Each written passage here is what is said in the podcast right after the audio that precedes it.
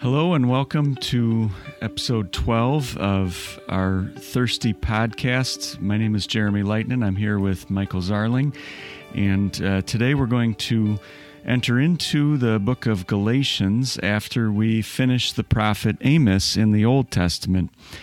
Amos chapter 9 uh, starts with an image that I thought would be most meaningful to my co host if I would compare it to a, a, scene from one of the earliest Avenger movies in which um, Thor hit with his hammer the shield of Captain America, and it caused almost a sonic uh, level boom of, of energy or sound that uh, rippled through the whole uh, surroundings in that scene. And that kind of reminded me of verse 1 where it, God told uh, the prophet, Strike the capitals on top of the pillars so that the thresholds shake. Uh, this vibration going all the way from the top of the temple down to the bottom and even into the ground. That is a very astute comparison, Pastor Leighton. I was comparing it to something else uh, that in the first four verses of Amos chapter 9, God is saying that He's everywhere. Uh, we sing the refrain in a couple of the Psalms in our hymnal The mighty Lord is with us, the God of Jacob is our fortress. And we think of the great comfort we have that God is watching over us. But Amos is describing a different reaction that we have that God is watching over his creatures. Uh, I saw a video this week of some tourists out in small boats on the ocean, and they're all excited as they see some killer whales, some orcas gently swimming by their boats. But then the orcas saw a lone penguin swimming by and they thought that was a snack. And so the orcas are following the penguin and you watch for about two minutes as the penguin goes in and out of the water, and the orcas are going in and out of the water with their fins. Well, finally, after two minutes, the penguin jumps into one of the, the boats. Uh, he gets right up on the edge of the rubber raft, and one of the guys scoops him up, and everyone's cheering because he's saved. Except uh, that what would have happened if the orcas decided to go after these inflatable rafts. They have more than a snack with a penguin. They have they have a meal with all of these people. And I just thought of that because of what God is saying through his prophet Amos in these few verses that no one flees from the Lord. That even if they dig down to hell, or if they ascend to heaven, if they hide themselves on Mount Carmel, if they're at the bottom of the sea, God is with them. If God wants to destroy them, they're going to be destroyed. If those orcas really wanted that penguin, there was nothing those people could have done to stop them. It, it's that attribute of God that uh, most often we call his omnipresence, and uh, it can go both ways. You can use God's omnipresence to comfort you, that uh, He is with you and uh, He is present right by you. Uh, even in your heart, uh, that is how close He is to you when you feel lonely. but at the same time, when you think like Jonah that you can run away from God, no, there's nowhere that you can go and, and completely escape Him. So it's interesting that over 90% of Amos's prophecies are severe punishments, often ending in total destruction.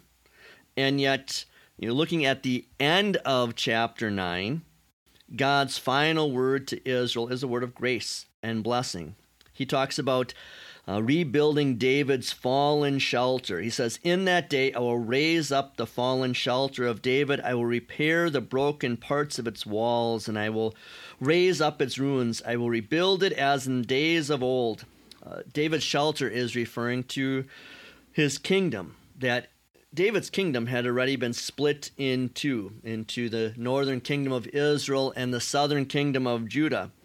Uh, soon it would completely fall as the Assyrians took over and took away the, the northern kingdom. Later on, the Babylonians would take the southern kingdom into captivity. And then, after 70 years, the Israelites would be allowed to return from their Babylonian exile. But what Amos is talking about here is the final and permanent rebuilt temple would appear in the days of Christ, the Messiah.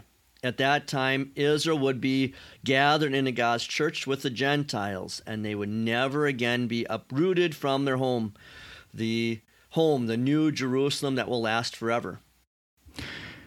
There are uh, Bible scholars out there who will uh, claim that, well, when I say Bible scholars, I mean people who are smart and know the Hebrew language really well, uh, but they are not scholars in the sense that uh, they are God fearing.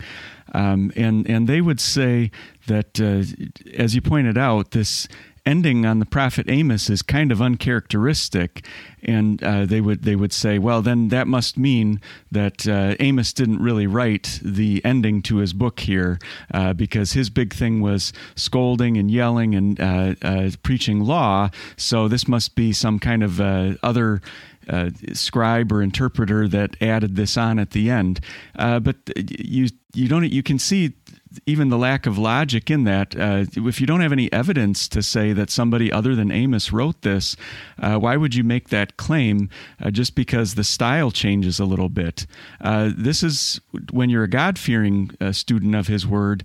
This is what we call the distinction between law and gospel.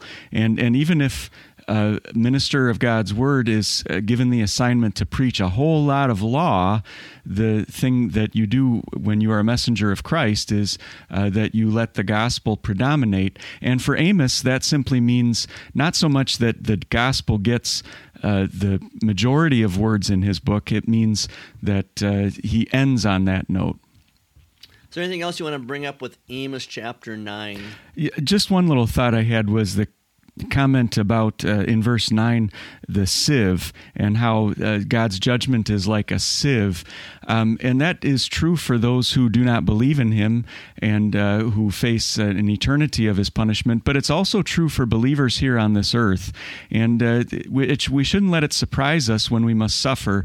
Uh, in particular, I was thinking of the hymn writer Paul Gerhardt. he had there was a motto that was put. I think it it was below one of the pictures or paintings that was done of him uh, after his death. Th- that he was a theologian sifted in Satan's sieve. Um, he was a man who went through a lot of hardships. He lost his parents at an early age.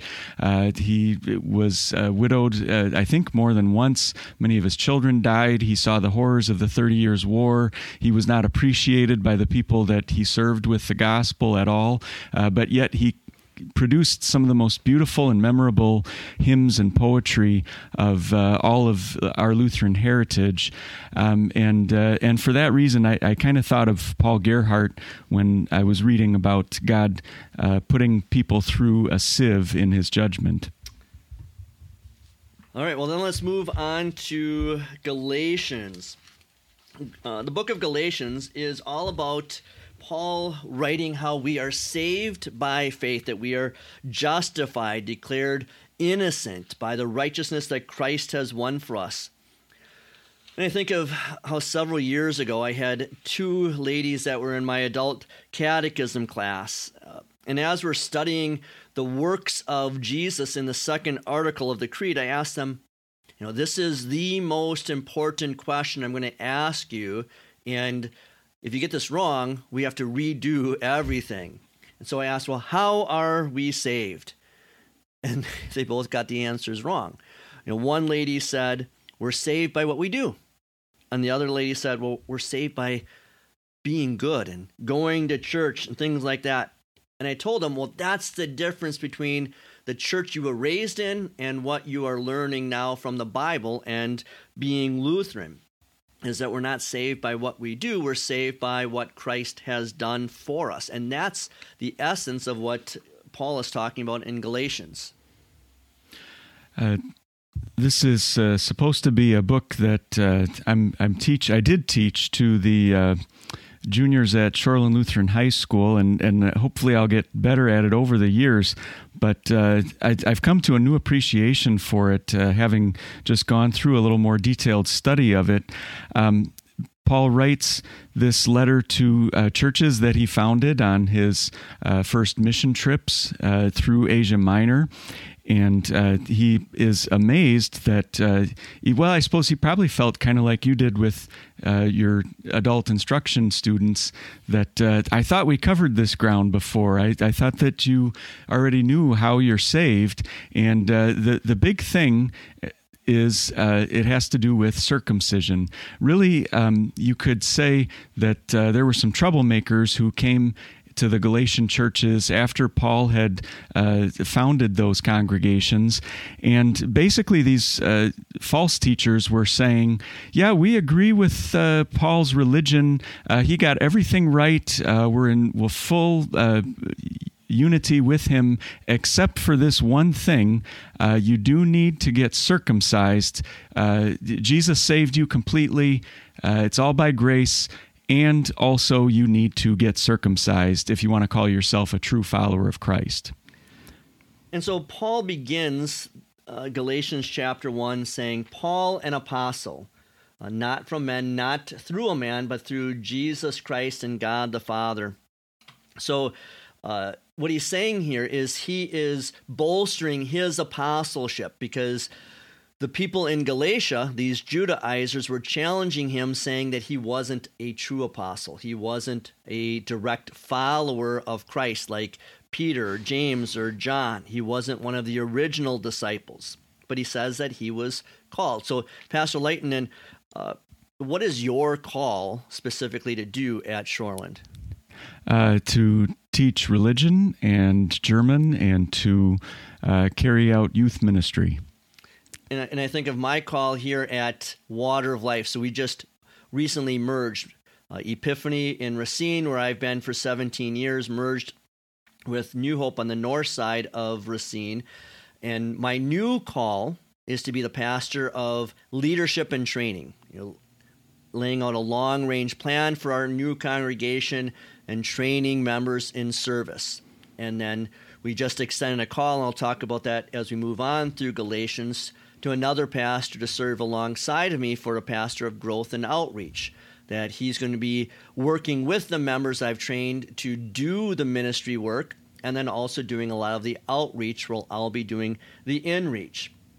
But our calls, whether it's uh, this other pastor or myself or Pastor Lightnin, we're not called by men, we're called by Jesus Christ, just like Paul was. The uh, the exception would be that Paul had a, a direct face-to-face meeting with Jesus Christ. Uh, you where, have that in your call? No, I I didn't have any special uh, visions or, or dreams of Jesus appearing to me and telling me to come uh, to to Shoreland Lutheran High School. Um, and and this is this is really Paul's big uh, argument with the uh, Judaizers. The Judaizers is the name that we've given to Paul's opponents in Galatia. Uh, we, we don't really know what to call them. We've sort of made up that name. Uh, the Judaizing Christians, Judaizing means simply that they want to hold on to some of the old Jewish customs from the Old Testament, uh, in particular circumcision. Um, and Paul says throughout chapter one, uh, No, I am just as good as uh, Peter, James, or John because I did have direct face to face contact with the risen Lord Jesus uh, who gave me this assignment. So in verses 6 through 9, Paul addresses the main problem the Galatians were having. From what Paul says, the problem was that some people, the like Pastor Leighton said, the Judaizers were introducing another gospel, which really was not a gospel at all. It was a law. And every time I read through Galatians, uh, I am amazed at how nicely Paul begins this letter to the church of Galatia uh, grace and peace to you, and so forth. And then wham! Hmm. uh, he, he says, I'm amazed that you are so quickly deserting the one who called you in the grace of Christ for a different gospel, which is no gospel at all. He talks about them perverting the gospel of Christ and so forth. Uh, Paul is not shy about calling them out, and that's because salvation is on the line. You know, as Pastor Lane, you know this, like Vizzini said in The Princess Bride, you've fallen for one of the two classic blunders the first being never get involved in a land war in Asia. but only lesser, only slightly lesser known. Never go in against a Sicilian when death is on the line. We'll never challenge St. Paul when grace and salvation is on the line. The, the problem is that he he dropped over dead uh, right after he said that. Uh, not the Apostle Paul, but uh, Vizzini in that in that scene, right? Wasn't that when he? Yeah, that is. He but, drank the. But, but death is on the line, and grace and salvation is on the line. So Paul makes a big deal out of it. He uh, he does. Um, there there are a couple of things that we could touch on. One of them is, uh, as you said, how nicely he started the letter, and he found several ways to uh, teach salvation by grace alone, uh, even without getting into the main heart of the letter. Uh, when he begins with grace and peace to you, uh, he talks about Jesus giving himself for our sins to rescue us from this present evil age, uh, and uh, and then you, really you can see it as good news that he is so intense in verses 6 through 9. Uh, the one that I wanted to point out is uh, verse 10, though. He asks, Am I now seeking the favor of people or of God, or am I striving to please people? Uh, if I were still trying to gain the approval of people, I would not be a servant of Christ. Behind that, you can sort of see that uh, the Judaizers must have been accusing Paul behind the scenes of being a people pleaser. That, uh, oh, yeah, he's friendly to you, or he is uh, so cheerful and, and uh, winsome with you, or charming with you, but that's just because he's a people pleaser. And so now he, he bares his teeth and shows some real uh, uh, hostility toward the opponents of the gospel by uh, saying, if we or an angel from heaven preach a different gospel, then uh, be eternally cursed. And I thought of that same verse of seeking the favor of people. And I thought of a number of years ago, I had a, a mother who was uh, in our school, or her child was in our school, and wanted to take the classes to join our congregation, which was fantastic. But she was coming from the Episcopal Church, and I didn't know anything about the Episcopalians. So I read the Northwestern Publishing House book called A Lutheran Looks at Episcopalians. And what was interesting about that is in the Episcopal Church, uh, you can basically believe whatever you want to believe. The only thing that you cannot do is criticize what other people believe in the Episcopal Church. Well, they need to hear what Paul is talking about here. True love for Christ is not creating a physical or visible union where you can believe whatever you want to believe. Paul says that true love in the Holy Christian Church is the Holy Spirit establishing a union based on the doctrines of Scripture. Uh, and sometimes uh, people are going to be offended by those true teachings. What what is interesting for me about those verses, well, in particular, verse ten, is that uh, this is this is the impression that Paul gave at first. He, he gave the impression of somebody who was a people pleaser. Now, he very clearly is not a people pleaser, but uh, that that was how he operated with his initial contacts with uh, with the unbelieving world. Uh, he didn't necessarily stand on a street corner and uh, call out all of the sinners who are going to hell. Uh, he he gave a very clear impression of I care about you. I I want to show my concern toward you, and that was misinterpreted as weakness on his part by the Judaizers or by the people the Judaizers were wrongfully influencing. And then in verse 13, he talks about certainly you heard of my former way of life in Judaism, how I used to persecute the church of God to an extraordinary degree and tried to destroy it. Uh, you know, I, I wonder, Pastor Leighton, if you ever felt the joy of seeing someone who opposed Christianity turn around and support it.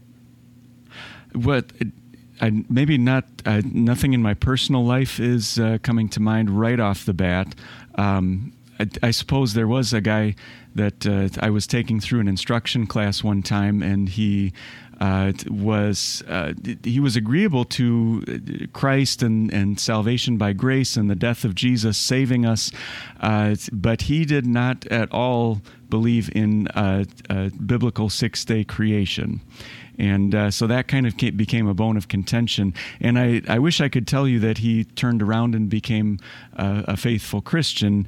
Uh, all evidence uh, seems to point that he did not, but he I did get to pause him or stop him a little bit in his tracks one time when uh, I said, Well, here's the thing uh, evolutionary theory says that uh, death is necessary, it is the engine by which evolution is propagated. And uh, if you believe that Jesus came back from the dead and destroyed death by his uh, resurrection, uh, then aren't aren't we actually saying that we believe that uh, Christ has destroyed the uh, primary tool for move, moving evolution forward? And uh, he did kind of have to stop and say, "Well, I guess I better do some more reading." Well, I was thinking of two uh, news stories that I read again this week. One is of Jordan Peterson. If you know you're listening, you don't know who he is. Jordan Peterson is a well-known psychologist and speaker. So he was uh, talking in his podcast about Christ working on his conscience, and he began choking up, shedding tears while talking about Jesus Christ and the whole idea of following him. So here's someone that's not opposed to Christ, and yet just that contemplation of, and it sounded like Christ is working on his heart, and he's breaking him down. Another example is of Milo Yiannopoulos. Uh, if you don't know Milo, he is a gay man who has a conservative message. He's willing to speak on conservative principles, and he sparked riots on university campuses. But last week, he triggered those exact same people on those campuses uh, when he came out saying that he was now ex gay and sodomy free, and that he was a part of the Roman Catholic Church. And, and so it's really interesting that here are two high profile examples of maybe maybe people who weren't necessarily opposed to Christianity, but they uh, they had no interest in Christ's teachings, and yet they encounter Christ crucified in the scriptures, and Christ is visibly breaking them down for all of their followers to see. This is uh, really interesting for me because um, I've actually been listening to a lot of Jordan Peterson podcasts, but they're more so older ones. Um, I do know the, the, Milo that you mentioned, but not as well. But it, it was interesting that uh, Jordan Peterson has had a, a, very high view or use for uh, things like the Book of Genesis, uh, he, but not because he believes that they're historically true, more so because he thinks that they are useful as a way to uh, uh straighten up society or, or use use as mythology to uh, teach people good morals and values, and and so that would be the difference between him and the traditional Christian message. but I did hear uh, in an interview, or not an interview, it was like a question and answer session where somebody asked him, uh, What do you make of the. Um, part in First Corinthians where Paul says, uh, "If Christ has not been raised from the dead, then our faith is futile." And uh, Jordan Peterson's answer to that was, "Well, I don't know if this will be a satisfying answer, but I guess the best answer I can give right now is I'm glad I haven't reached that far in my studies of the Bible yet. there you go. Uh, I, I, the one thing I wanted to say about Galatians 1 here in, in, the section that we're on, in verses about 11 through 18, is you see a very strong similarity between the Apostle Paul and Martin Luther. And what I mean by that is um, both of these individuals are great examples of people who would tell you uh, if you want to be saved by your works, uh, listen to me. I could have done this. I could have been saved by my works if that was how God operated with us. Uh, I was the top, uh, you know, most uh, um, zealous Jew of uh, Judaism. That's what the Apostle Paul or Saul would have said. Uh, I, I, was the top of my class when it came to zeal for Judaism. And Martin Luther was the same way. If anybody could have been saved by being a monk and torturing himself, uh, that, that was Martin Luther. And both of these men would tell you that is not the way that uh, God lets you into heaven. And then getting into chapter 2 these Judaizers are insisting that to be a true Christian, the Gentiles in that area of Galatia had to keep the Old Testament laws, laws like circumcision, worship on the Sabbath, tithing, sacrifices, etc. Today, we have people insisting that in order to be a true Christian, you must separate yourself from all the laws and doctrines of Scripture. So, an example of that from this week was when CNN's Don Lemon was asked about the Catholic Church affirming the biblical doctrine of one man and one woman in marriage. So, what the Catholic Church said was what the Bible says, and the Christian Church has taught for 2,000 years, and then before that, all the way from Moses.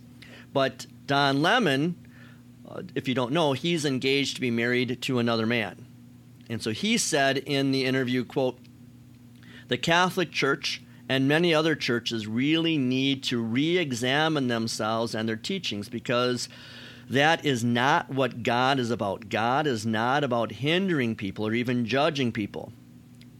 But what Lemon is doing is really no different from what the Judaizers did of old. They added laws to say, this is how you love God. He's taking away laws to say, this is how you love God. But both are putting words in God's mouth and speaking for God's words that He has never said.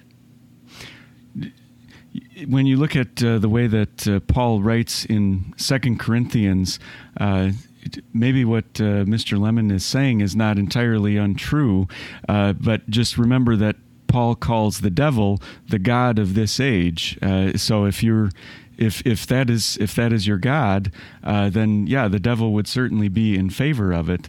Uh, but uh, in chapter two, you can definitely see that uh, historic Christianity takes a stand, and that's precisely what Paul did uh, when Peter showed up. Before I get to that section, though, I just want to point out that. Um, Paul makes it very clear to the Galatians in uh, verses 1 through 10 that um, the Jerusalem Council itself had affirmed the scriptural teaching that you do not need to get circumcised in order to be saved. Uh, he says that uh, even Titus, who was a Greek, did not have to be circumcised. The the brothers in Jerusalem had already affirmed this, uh, and it was all agreed upon that uh, uh, Paul would be the apostle to the Gentiles. Well, then uh, something happened Paul uses a situation to illustrate for the Galatians uh, precisely why this is such an important matter. I don't know if you want to give an overview of that. Oh, no, I'll let you do that. Oh, well, okay. So, uh, very briefly, uh, Peter came to Antioch, and uh, there were there were a group of Judaizing teachers there that claimed they were from the Apostle James, and uh, they started to separate themselves whenever it came uh, time to eat. Uh, for dietary restrictions, the Jews didn't want to eat with the Gentiles. Um, and uh, it was Peter's custom before they uh, those Judaizers started doing this that uh, he he would eat with the Gentiles, and then he stopped eating with the Gentiles. He started separating himself uh, and only ate with the Jews. Um, now, the reason I am making such a big deal out of this, and Paul made such a big deal out of this, is because uh, there was a public statement that was made by that, and I think that uh, we sweep things like that under the rug all too quickly. We uh, do not take into account the public statements that are made. Uh, maybe a good example would be by what perf- uh, funerals a Christian pastor performs. Uh, if he performs funerals for people who are uh, completely outwardly rank unbelievers in their lives before they died. Um, when it comes to the types of uh, spiritual activity that we engage in uh, as believers with b- between church bodies or with other church bodies, these are not insignificant deals. And uh, Paul here shows that when he goes toe to toe and uh, publicly rebukes the uh, sort of the chairman of the apostles right in front of everybody. You know, and a good example of that, as you said, Pastor Lightning, is you were talking about sitting down and having a meal, and that made me just think of you know back in the '60s and so forth, where you had maybe African Americans that they had to ride in the back of the bus, or they had to use a different drinking fountain, or they couldn't uh, sit in a certain area of the restaurant.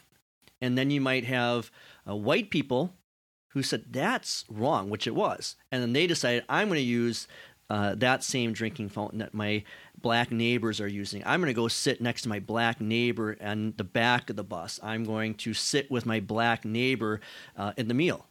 And, you know, that's good until maybe someone comes along and, you know, challenges them and then they're afraid and then they stop doing that. And uh, that's what Peter was doing. Peter sat next to his Gentile neighbors until these other people uh, who probably were not from James. They may have, uh, I mean, James didn't support this. They may have come from Jerusalem and so forth, but then they became weak too. Uh, and then Peter sees them and he goes back and reverts. And that's why uh, Paul challenges Peter to his face publicly because this was a public sin. You know, we are to deal Matthew 18 with people's sin privately, but because this was a public sin that everyone would have seen Peter doing, Paul has to deal with it publicly. The uh, chapter ends with a, a great set of uh, verses that you could commit to memory, and, and here's one of them, verse 20 I have been crucified with Christ, and I no longer live, but Christ lives in me. The life I am now living in the flesh, I live by faith in the Son of God who loved me and gave himself for me. Uh, and so uh, it's not by circumcision that uh, I am right with God. It's by Christ that I am right with God. And I, I got to tell you, it's, it's kind of uh, an awkward conversation when you're teaching this to high schoolers and uh, you have to talk so much about circumcision. But the uh, the neat thing is that you can take this and make use any type of uh, human custom that people say, uh, whether it is. Um, well, yeah, I, don't want to touch on too many hot button topics, but just pick any hot button topic and uh, substitute that for circumcision. And uh, you could say, it is not that that makes me right with God, it is Christ that makes me right with God. So you were talking about verse 20. I wanted to finish up with verse 21. Uh, Paul writes, I do not regard the grace of God as nothing. As a matter of fact, if righteousness is through law, then Christ died for nothing and the EHV translators put an exclamation point there. Uh, that we're saved by faith alone. But if we try to add anything to what Christ did, then we are denying that scriptural truth that Christ did it all. And I think of a situation a number of years ago when I was in Kentucky. Uh, that I was talking to a lady that my wife had met at one of the house, parties where you know ladies come and they sell each other all that stuff. Uh, well, she was Roman Catholic. Uh, and she told me that she had to do good things to make up for her sins. She said she had to go to purgatory after she died to finish paying for her sins. Well, I explained this verse to her. If righteousness is through the law, then Christ died for nothing. And I asked her if she believed that Jesus paid for 100% of her sins. She said yes. Well, then I asked her if Jesus paid for 100% of your sins, then why are you trying to make up for your sins with your Hail Marys and Our Fathers and penance and indulgences? Because anytime you you try to add your righteousness, your works to Christ, then you're saying Christ did not do enough. And she replied, I'm not sure. You're confusing me. Go and talk to my priest. And I said, I don't want to talk to your priest. I want to convince you. But that's the idea. It's either Christ did it all, or Paul says Christ did nothing. And uh, he continues to land some pretty heavy hitting blows in chapter 3. Uh, he starts by calling them, O foolish Galatians, who has bewitched you? Um, before your very eyes, Jesus Christ was clearly portrayed as crucified. Uh, and then he goes into a detailed uh, series of questions that um, it, that you could get tangled up with uh, they could be they could sound a little bit confusing but uh, the way that I like to illustrate it or at least I tried to illustrate it in class for my students is uh, picture a church being built and uh, you have the foundation of the church. Paul says, You saw that your church was founded on salvation by grace without works, that uh, it was just by hearing and believing that your church was founded. And then how did your church grow? It was just by hearing and believing. It was not by your works that your church grew. Uh, and now let's imagine that you have to put a roof on this church. Uh, do you really think that the roof you're going to put on this church is suddenly going to be by building it through your good works? Um, no, it's going to be by grace through uh, the hearing that uh, produces faith. Um, and so I, I, kind of had this illustration of uh, the foundation of a church and the building of the church, uh, but then the roof uh, is is put on not by works, but also by hearing and believing in the grace of Christ. Well, Pastor Lightning, the next time you teach on Galatians 3 uh, uh, to your students, I want you to call them uh, you foolish students, and then and then you, go on. You foolish teenagers, who has bewitched you? Yeah, and then explain that bewitched isn't talking about Samantha Stephens twitching her nose. That will be a reference that is totally lost on them. uh, but he's saying, you know, by being bewitched, what's gotten into you? Why would you give up salvation through the crucifixion of Christ for something that causes you to lose your salvation?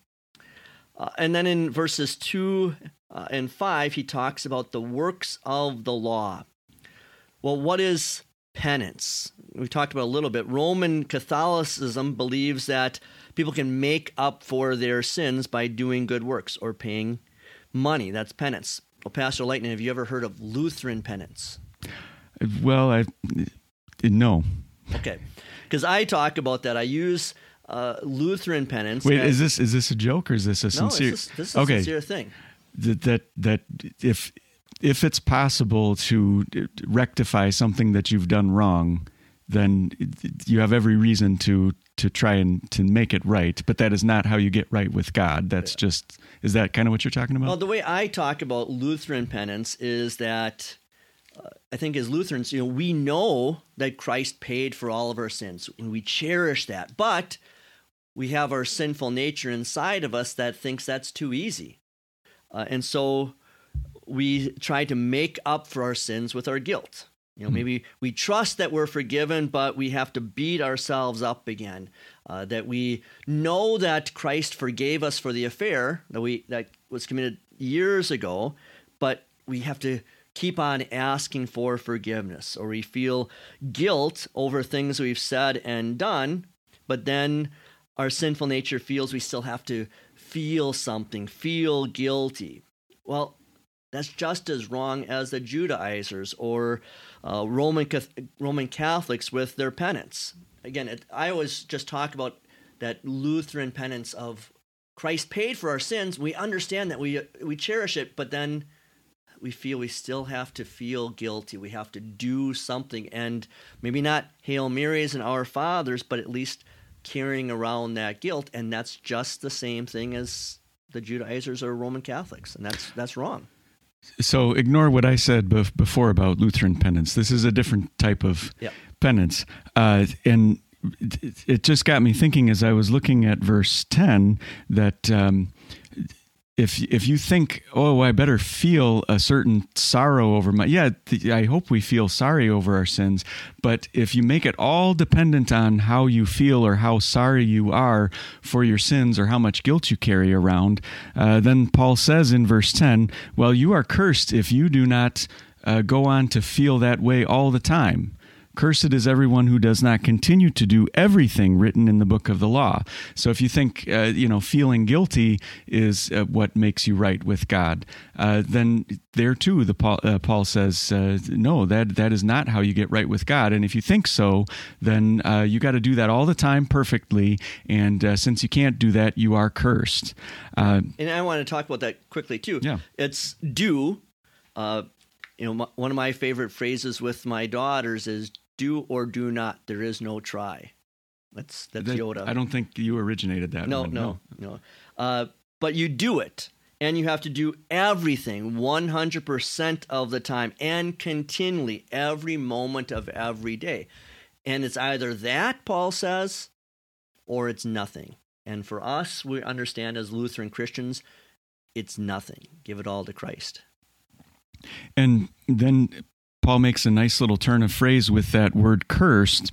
Um, he, he goes from telling us that we are cursed if we don't do everything perfectly all the time. Uh, he quotes this Old Testament verse uh, from Deuteronomy chapter 21, where it says, Cursed is everyone who hangs on a tree. Now, Moses originally gave that, or God originally inspired Moses to write that as a way of saying, uh, don't put your dead bodies up, uh, you know, hanging on a on a tree or on a pole. Uh, I don't want to see dead bodies on the land that I am giving you. But uh, Paul uses that now to say that the one who will be hung on a tree, that is the Messiah, uh, he's going to carry the curse of all of us who did not uphold the law perfectly our whole lives. And with that, with that cursing too, uh, that reminds me of uh, the proper preface for the sacrament during this Lenten season that is in the common service or divine service. Through Jesus Christ our Lord, who brought the gift of salvation to all people by his death on the tree of the cross, so that the devil who overcame us by a tree would in turn by a tree be overcome. Uh, for those of you listening, if uh, you get the opportunity, go to Epiphany's Facebook page because we're not yet on social media, Water of Life. And there you'll see our, our picture of we've got a triptych of a stained glass window of Jesus as the Good Shepherd above our altar, but then we have two paintings on the left and right of our church that changes during the during the church year. During the Lenten season, uh, the painting on the left is Adam, and he's come back to the tree of the knowledge of good and evil, and he's picked up a piece of fruit and he's examining it. He's got his clothes on. So God has killed an animal, and the idea is Adam is looking at this fruit, going, What have I done? And there's a brightly colored serpent on the tree. On the opposite side of the church is uh, Jesus hanging on the tree of the cross. That uh, the painting, it looks like a tree that has been cut down by the Romans and fashioned into uh, the cross. And Jesus uh, is covered uh, just at his waist, but he probably would have been hanging there naked. And underneath, underneath his foot is the crushed serpent, going back to Genesis 3:15 of the seed of the woman will crush the serpent's head. And just that idea of of looking at those two paintings in our congregation every uh, every Lenten season, it's talking about what Paul is talking about here Jesus enduring the curse of the first Adam that he brought on us, and Jesus is the second Adam that we become, that we uh, are brought to life and salvation through what Jesus accomplished on the tree. Paul goes on to uh, bring in the factor of Abraham to this discussion. Of course, the Judaizers would have been very interested in being called descendants of Abraham, and Paul makes the point throughout this letter that the, the true descendants of Abraham are the ones who believe as Abraham believed, not necessarily the ones who went through the uh, custom of circumcision like Abraham went through. Uh, and Paul talks about uh, Abraham having the promise of a seed, and he makes a big deal, Paul does, about uh, Abraham not being promised seeds, but being promised one seed uh, that is Christ. In other words, there's one descendant in particular. It's not the whole nation of descendants. It's one in particular that would come from that nation that would be uh, the Savior of the world, and that's how we are justified. Um, and, and, there's an awful lot of uh, things in, in this chapter that uh, could be very confusing and hard to uh, discuss at, at great length. But uh, the main point in uh, verse 18 and prior to that uh, is that when God gave the Ten Commandments, the constitution, more or less, of his ancient people, um, yes, that was a big deal. That was very important that God gave the law on Mount Sinai. Uh, but do you know what's even more important? Paul says, is 430 years before that when God made a different kind of a covenant, a deal, uh, where he says, It's not by your keeping of the commandments that I'm going to call you my family and my children. Uh, he told Abraham, It is through your seed, through this promise of an offspring, that I will call you my uh, children. And talking about the children, going back to verse 15, when someone has established a last will and testament, no one nullifies it or adds to it. Uh, what is Paul talking about here? Is he's saying once a will is made, it cannot be altered. The, the gospel was given to Abraham before the law came to Moses on Mount Sinai 430 years later. He's saying the law cannot alter the gospel. But the Judaizers wanted to be saved by Christ and the law. But Paul says then you're changing God's will. God gave the gospel first and the law second. God's will cannot be changed. So, Pastor Layton, have you ever seen the movie Knives Out? Not no, I have not. Okay, I, would encourage That's you. That's more recent, right? Yeah, it's pretty new. Uh, I'd encourage you to watch it. Christopher Plummer.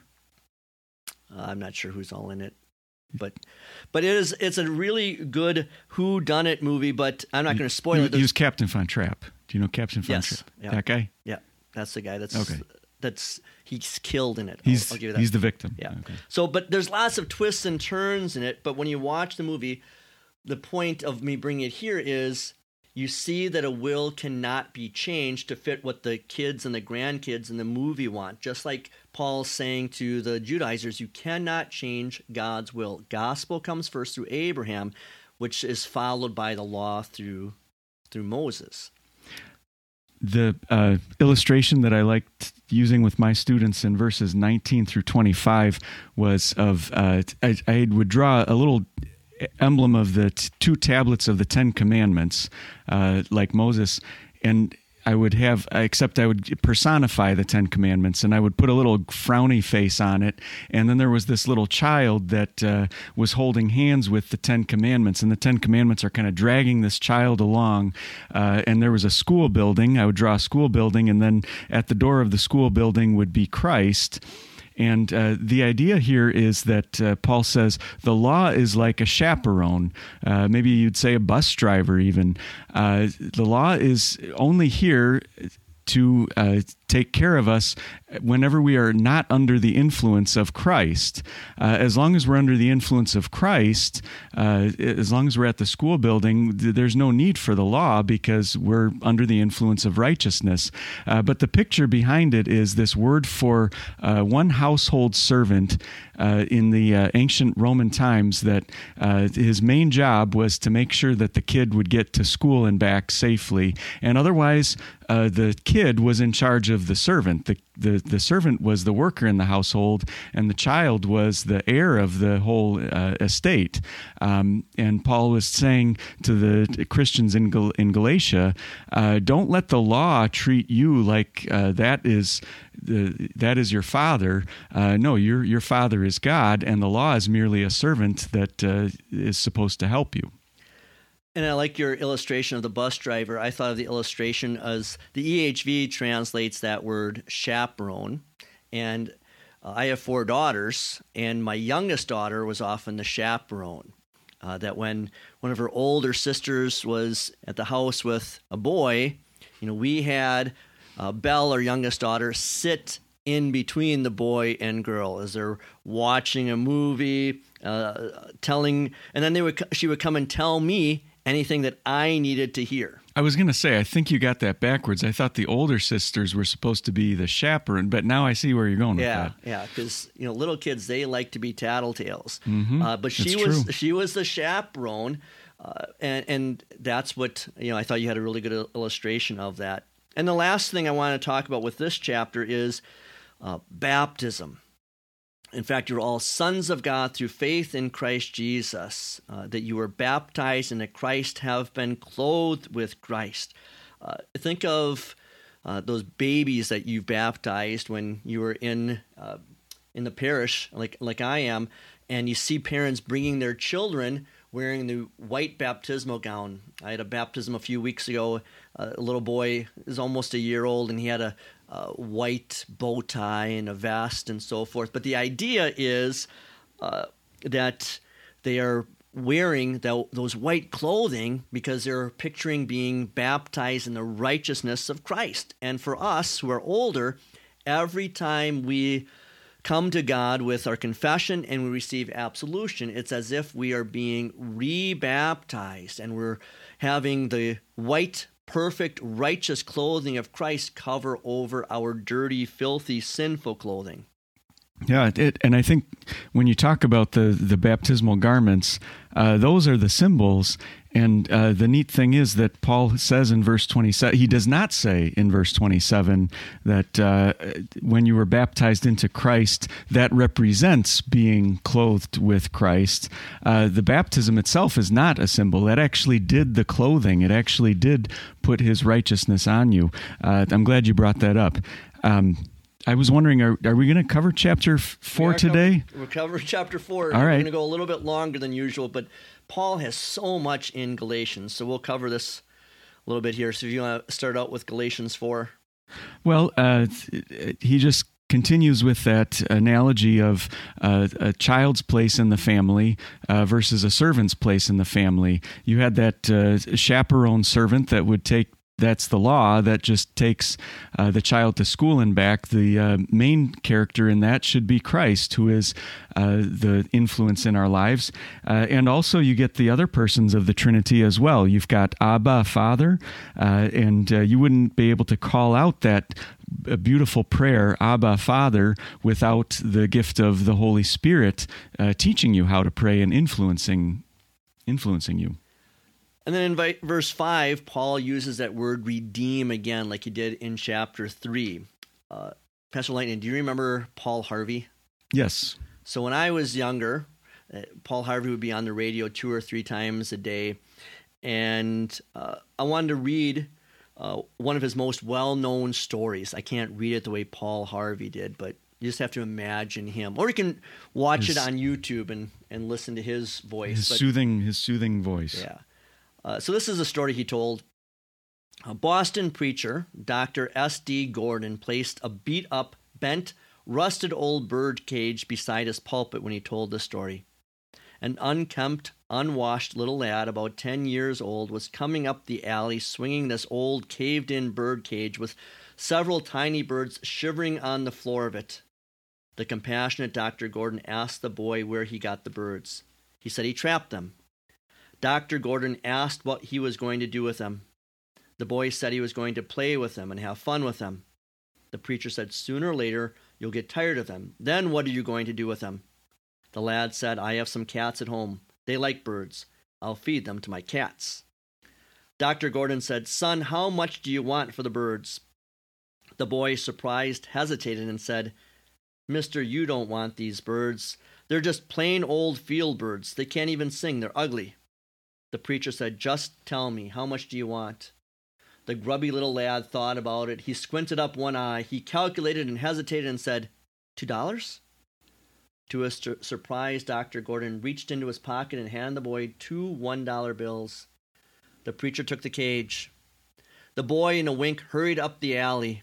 In a sheltered crevice between buildings, Dr. Gordon opened the door of the cage and, tapping on the rusty exterior, he encouraged the little birds one at a time, to find their way out through the narrow door and fly away.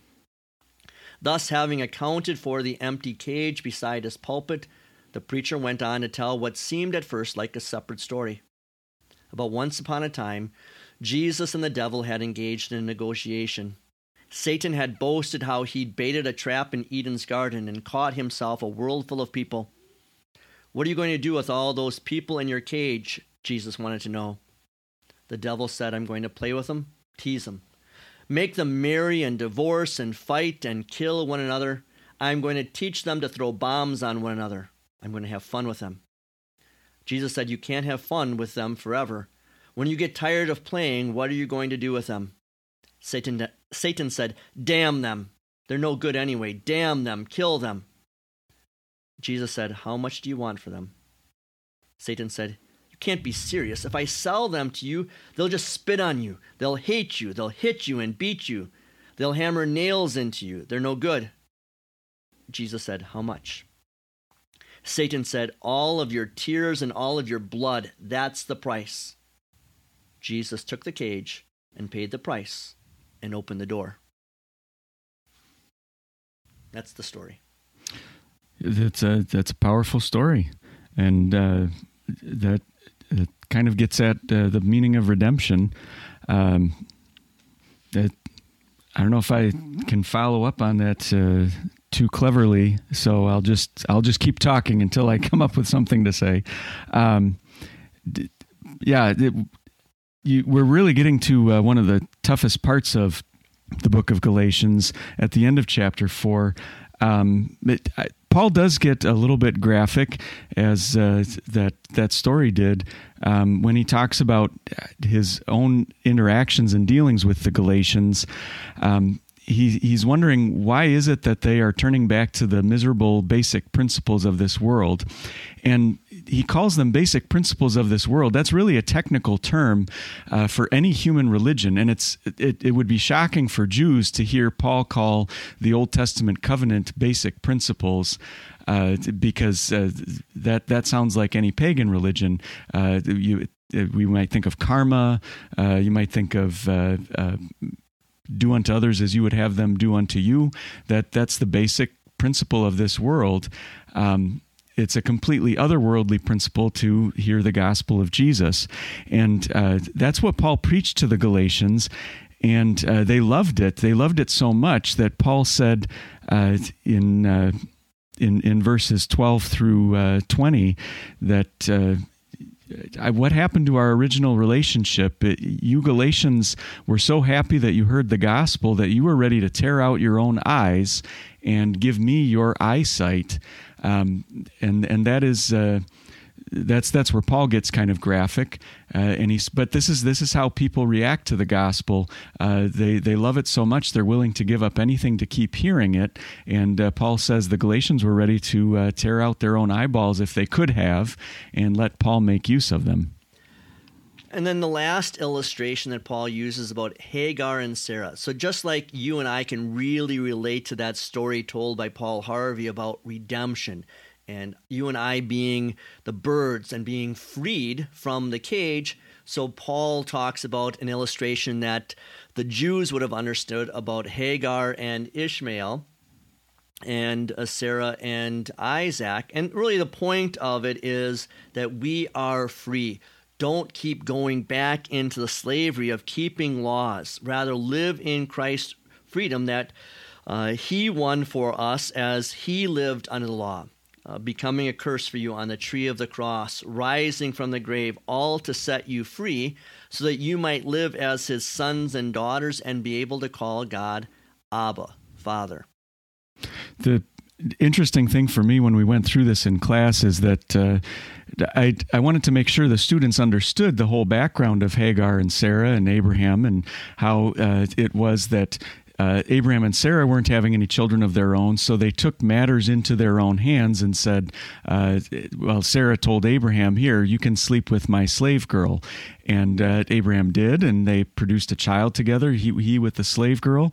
And uh, what was interesting was that that sparked a conversation in class from uh, my students of uh, discussions of things like uh, in vitro fertilization and uh, uh surrogacy and uh, all the medical technology that people use today in order to get fertility.